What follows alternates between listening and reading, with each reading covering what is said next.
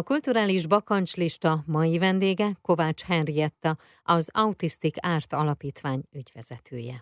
Van egy egyesület, úgy hívják őket, hogy Artman Egyesület, akik nagyon izgalmas témával dolgoznak. Kerekes, székes fiatalok táncolnak a színpadon, és úgy történik meg náluk az integráció, hogy épp egészséges fiatallal együtt táncolnak. Ezt én láttam ezt a egyszer egy ilyen fellépésüket, és ez engem nagyon-nagyon megérintett, tehát tényleg csodálatos volt, úgyhogy mindenkinek ajánlom az Artman Egyesületet esetleg megnézni egy alkalmat, trafóban szoktak fellépni. És Egyébként pedig azt hiszem, hogy ha ezt a bakancslistát nézzük, akkor szeretném visszahozni az életünkbe a férjemmel azt, hogy utazzunk minél uh-huh. többet.